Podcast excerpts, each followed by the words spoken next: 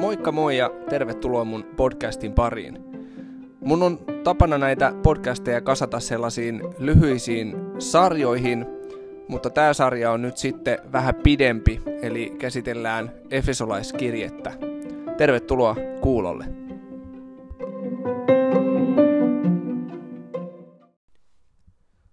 Efesolaiskirjeen toinen luku ja jakeesta 1 jakeeseen 10. Jumala on eläviksi tehnyt teidät, jotka olitte kuolleet rikkomuksiinne ja synteihinne. Niissä te ennen vaelsitte tämän maailman menon mukaan, ilmavallan hallitsijan tahdon mukaan, sen hengen, joka nyt vaikuttaa tottelemattomuuden lapsissa. Heidän joukossaan mekin kaikki ennen elimme lihamme himoissa, tyydyttäen lihan ja mielen haluja, ja olimme luonnostamme vihan lapsia, niin kuin muutkin. Mutta Jumala, joka on laupeudesta rikas, on rakastanut meitä ja suuressa rakkaudessaan tehnyt meidät, jotka olimme kuolleet rikkomustemme tähden, eläviksi yhdessä Kristuksen kanssa. Armosta te olette pelastettuja.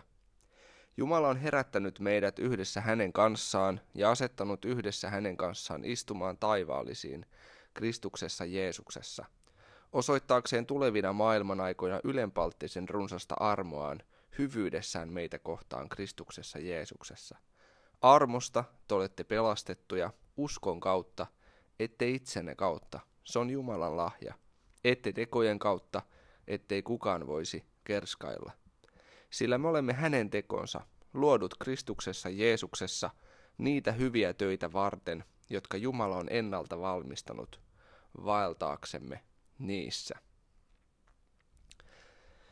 Ensimmäisessä jakeessa Paavali kirjoittaa, että Jumala on eläviksi tehnyt teidät, jotka olitte kuolleet rikkomuksiinne ja synteihinne. Monesti ajatellaan, että kristinusko ja kristinuskon sanoma ja kristinuskon voima on sitä varten, että huonoista ihmisistä tehdään hyviä ihmisiä. Mutta itse asiassa tämä on myytti, Raamattu puhuu siitä muutoksesta, mitä kristinuskon sanoma saa aikaan, niin oikeasti muutos on sellainen, että kuolleista tehdään eläviä. Ja Paavali pariinkin otteeseen tässä äsken luetussa tekstikatkelmassa mainitsee tämän, että ihminen on syntiin langenneessa tilassa, niin ihminen on ikään kuin kuollut.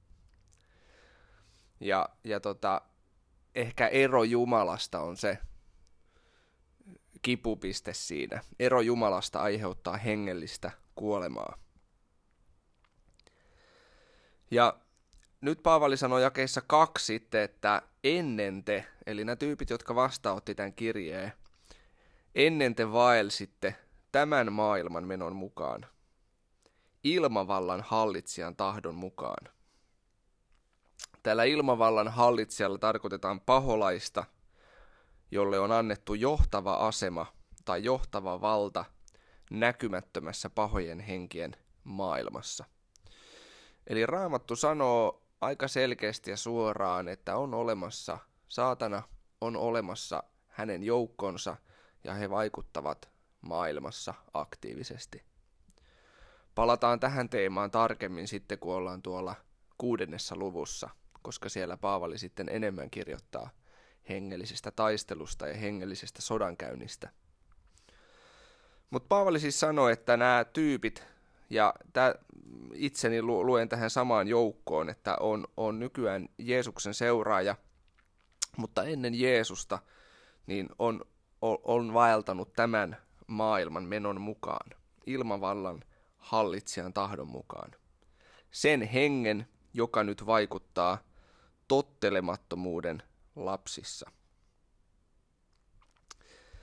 Ää, Pavel puhuu siis vaelluksesta, ja vaelluksella usein tarkoitetaan raamatussa käytöstä tai elämäntapaa.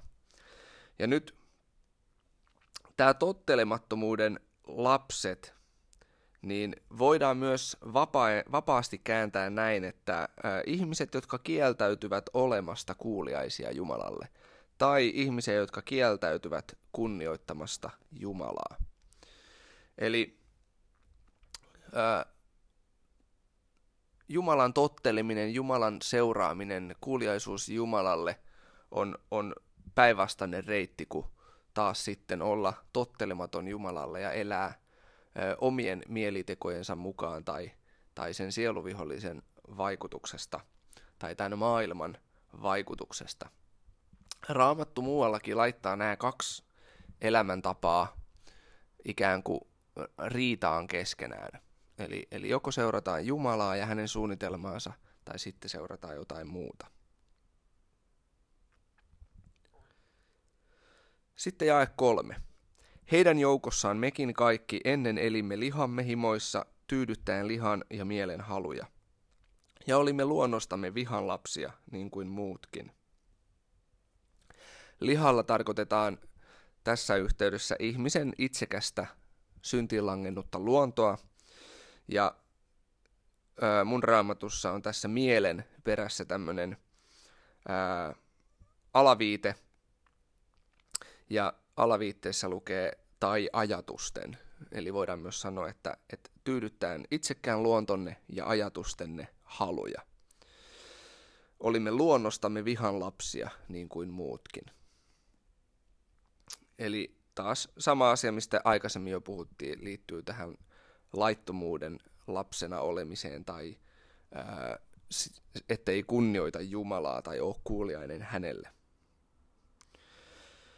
Ää, Jumalan viha on sellainen ää, termi, joka herättää paljon kysymyksiä – ja, ja ehkä hämmennystäkin, varsinkin jos on kuullut paljon opetusta siitä, että Jumala on rakkaus ja Jumala on täydellinen hyvyys, niin miten tällainen Jumala voi vihata.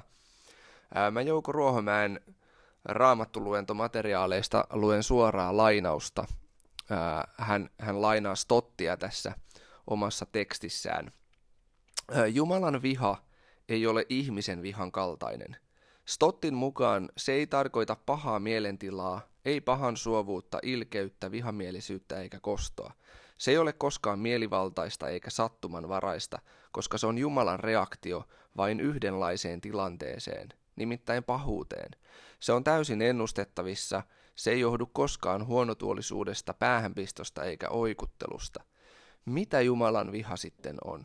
Se on Jumalan henkilökohtaista, oikeudenmukaista, jatkuvaa vihamielisyyttä pahuutta kohtaan – jonka kanssa hän ei koskaan tee kompromissia. Hänen vihansa ei ole yhteensovittamaton hänen rakkautensa kanssa. Ja tällainen ää, raamatun opettaja, ää, ää, tunnettu kirjailija kuin Timothy Keller, ää, hän myöskin puhuu Jumalan, tai hän puhuu niin kuin vihasta, että oikeastaan niin kuin täydellistä rakkautta ei voi olla olemassa, jos se ei pidä sisällään vihaa.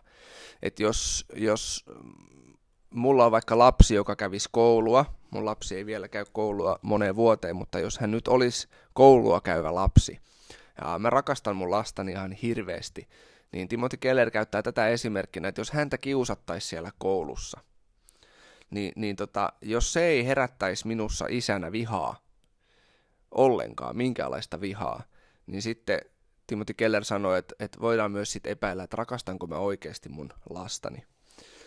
Eli kyllä viha ja rakkaus, ne, ne, ne kuitenkin sitten jollain tavalla kuuluu yhteen tai on lähellä toisiaan. Jumala ää, vihaa syntiä, koska synti on vastoin rakkautta.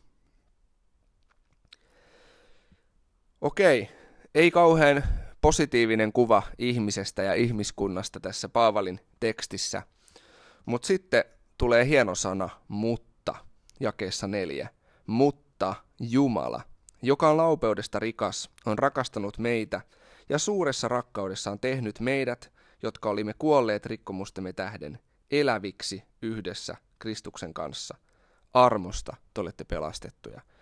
Eli nyt Jumala on rakkaudessaan lähestynyt ihmiskuntaa pojassaan Jeesuksessa, poikansa Jeesuksen kautta. Hän on tullut ristille sovittamaan meidän synnit, että me voitaisiin saada ne anteeksi. Ja hän on, hän on tehnyt ikään kuin kuolleista eläviä.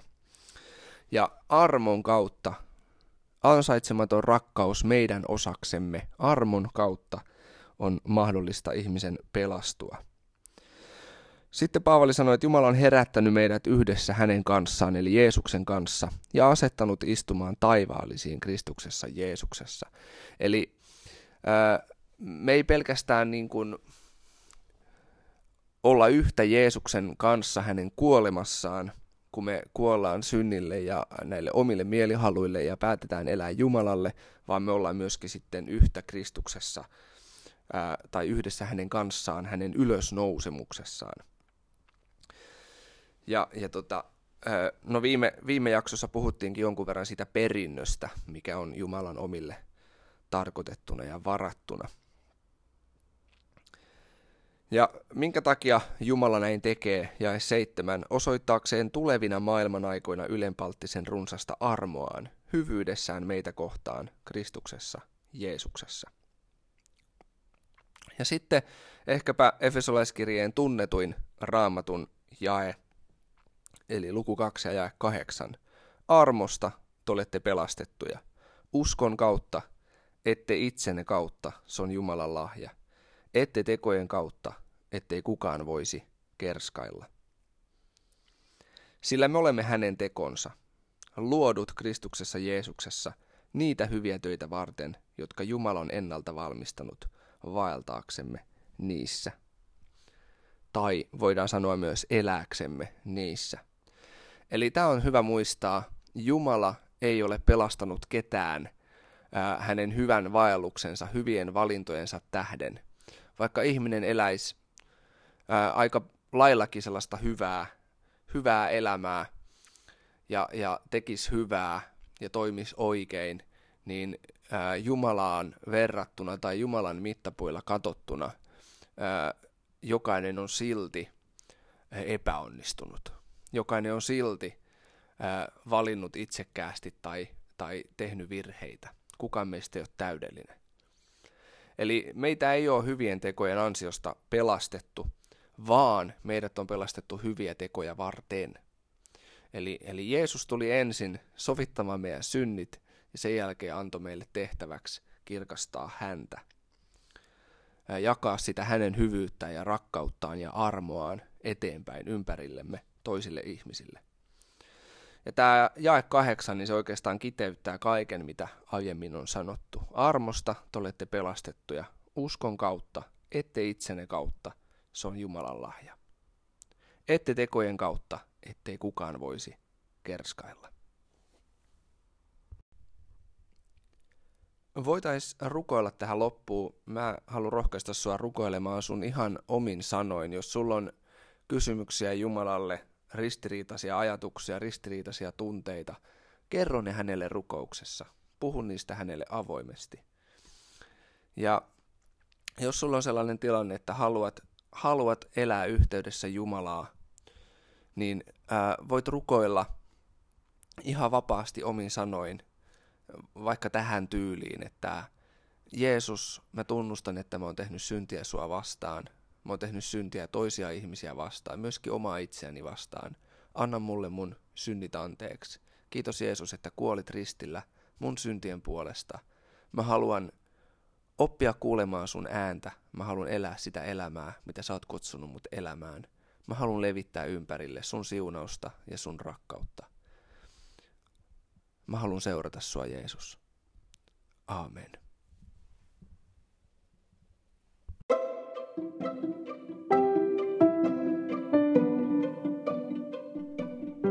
Kiitos kun olit mukana tämänkertaisessa jaksossa ja tervetuloa kuulolle myös seuraavan jakson merkeissä.